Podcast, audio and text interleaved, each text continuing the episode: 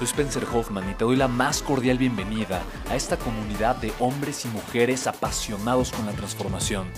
Y es que sabemos que así tiene que ser la vida, habiendo tantos con la mente confundida y plomo en el corazón, desperdiciando su potencial y dejando su vida para después, para nunca. Sabemos que tenemos que hacer algo y es por eso que estamos comprometidos a cambiar las cosas. No somos uno más del montón y pasamos desapercibidos. No le hacemos caso al miedo ni huimos del dolor de pagar el precio. Y sobre todo, no cargamos con el pasado ni con el arrepentimiento porque vivimos en el presente. Creemos en la grandeza y la creamos. Creemos en quienes lideran con su inteligencia y su pasión y en quienes construyen un imperio con su potencial a pesar de venir de la nada. Aquellos que podemos llamar imprescindibles porque sabemos que ser uno de ellos es cambiar al mundo y dedicar la única vida que tenemos a construir un legado. Bienvenido a tu podcast, Una vida, un legado.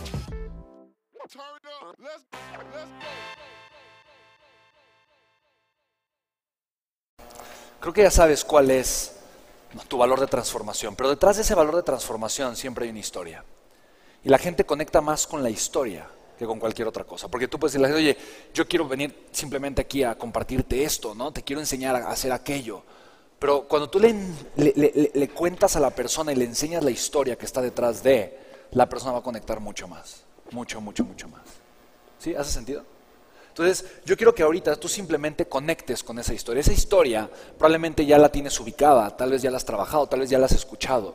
Pero es la historia en donde tú entendiste por qué esa transformación ese valor de transformación es tan importante para ti. ¿Hace sentido? ¿Por qué? ¿Por qué es tan importante para ti enseñarle eso a las personas? ¿Cuándo fue el momento donde lo entendiste, donde te quedó claro, donde dijiste, ay Dios mío, esto es, esto, esto es tan importante en mi vida, esto es lo que yo necesito que la gente tenga? O sea, ¿en qué momento fue? Ese momento puede ser un momento cotidiano, puede ser un momento tal vez no tan drástico, dramático, accidental, o, ¿sabes? No, no, no, no tiene que ser algo así tan grande. Pudo haber sido un momento de reflexión, de introspección, un momento, no sé, un momento cotidiano. No pasa nada. Lo importante es que cuentes tu historia de cómo te sentías antes, qué pensaste, qué sucedió, ¿Cómo te diste cuenta que tú estabas en la necesidad de ese valor de transformación? Si te das cuenta, cada historia, cuando se cuenta y cuando se narra, tiene siempre un conflicto. Si lo puedes ver, es el dolor, el conflicto, la trama, el problema de por qué ese conflicto está ahí. ¿No? Después, la solución que tal vez no funciona. Y luego, un momento de claridad que te lleva a una solución que sí funciona. ¿Estás de acuerdo? Cuando tú cuentas una historia, un momento, tú identificas, tú, identificas pues el momento, ¿no? El momento que tiene dolor, el problema que eso genera. Cómo este problema es difícil de resolver. Es un problema que tiene retos. Y entonces viene un momento como de, ¿no? ese momento, ese momento, ese ajá, este ajá, este momento, es un foquito. Le vamos a, esta es mi manera de pintar foquitos. Yo en mis libretas, en todos lados, pues, o sea, tengo diferentes símbolos para mí, pero de repente, cuando tengo una idea así, un ajá momento, yo hago, ve, ¿no? O sea, para mí es como, ah, es un foquito. Entonces, cuando ves eso, es un foquito, ¿no? Aquí hay otro, ¿no? Muy garabateado. ¿No? Es mi foquito, mi foquito. Entonces, ese momento en donde entonces tú ya compartes la solución. Entonces, ya esta es la solución. Y como esta solución es una solución fácil de entender, una solución rápida de aplicar, una solución que no es complicada, que es simple, sencilla, fácil, rápido. O sea, ¿sabes? La solución siempre es, ah, era tan fácil. Ah, era tan sencillo. ¿Te das cuenta? Siempre, la solución no es complicada. La solución siempre es algo, es algo simple. Y esto es lo que a ti te hace poderoso. ¿Estás de acuerdo? Entonces es importante en tu momento. Mientras tu momento sea más emocional, tu historia sea más emocional, la gente va a conectar más contigo. No quiere decir que te tengas que poner a llorar ahí. O sea, no estoy diciendo eso, ni que, ah, ni que actúes la emoción. No, no, no, no, no. No digo, si de repente pasa no hay problema, pero no, o sea, no es que decir, no, es que pues yo no tomé clases de actuación, Spen, pues no quiero llorar. Pues, no, no, no, o sea, no estoy diciendo eso, ¿no? Pero cuando tú cuentas una historia, lo que haces es que despiertas emociones, porque la gente se puede relacionar con lo que estás compartiendo, ¿no? Entonces yo lo que quiero que ahorita es que, que tú narres esta historia de una forma muy breve, que la compartas ahorita con la persona que está junto a ti. Ese momento donde tú entendiste, estabas pasando por este dolor, por este problema, no sabías qué hacer, tenías retos, soluciones que no funcionaban y de repente algo sucedió, algo pasó, en donde encontraste una solución fácil, simple, que le ha dado un cambio radical a tu forma de pensar, a tu forma de sentir, y que eso te tiene aquí compartiendo, queriendo compartir a las personas. Entonces, esto es lo primero. Si te das cuenta, esta es tu historia de transformación. Pero esta historia de transformación tiene forzosamente que venir acompañada de otro elemento que es más importante que la historia. Tiene que venir acompañada de tu para qué. Este es tu corazón. O el para qué es tu corazón, ¿no?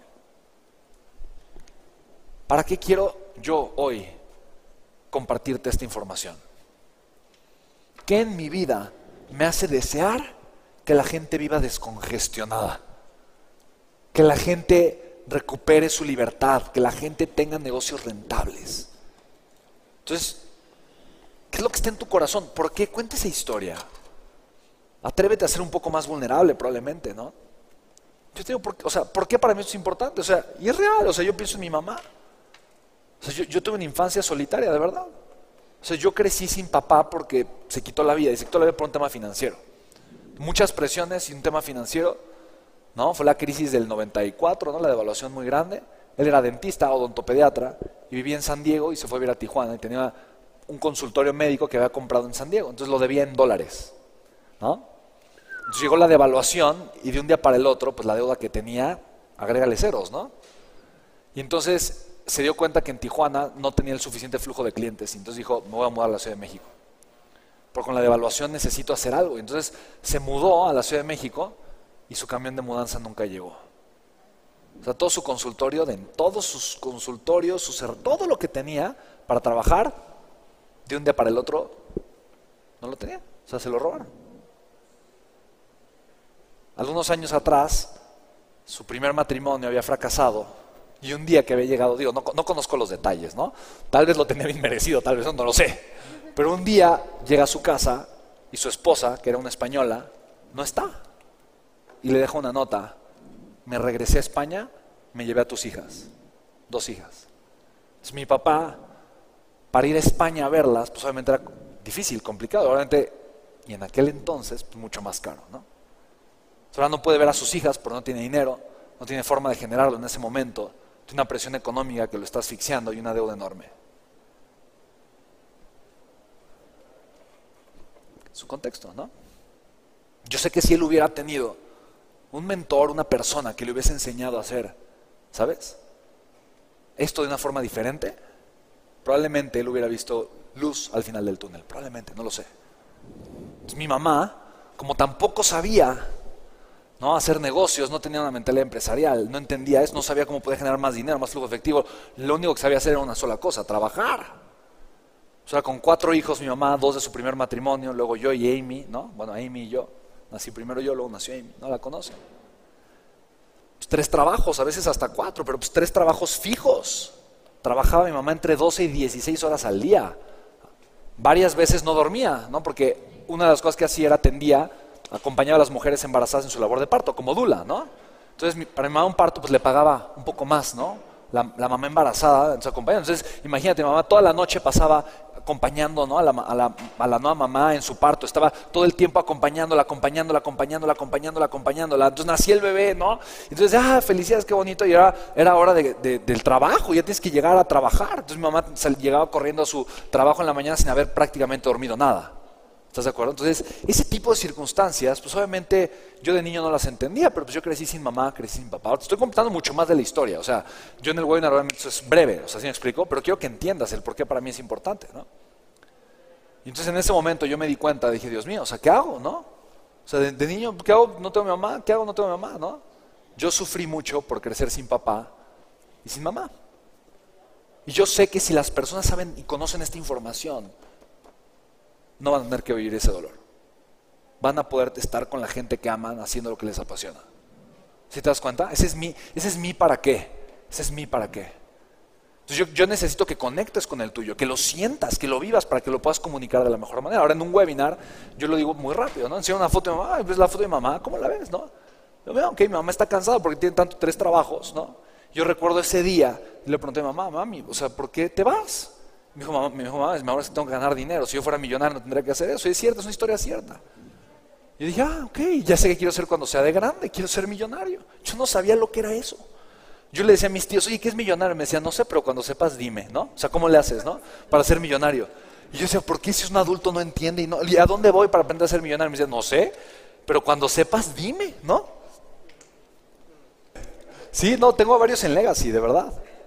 Y me dice, oye, mi amor, compárteme tu programa. Le digo, claro, son 6.997 pesos. Sí, claro.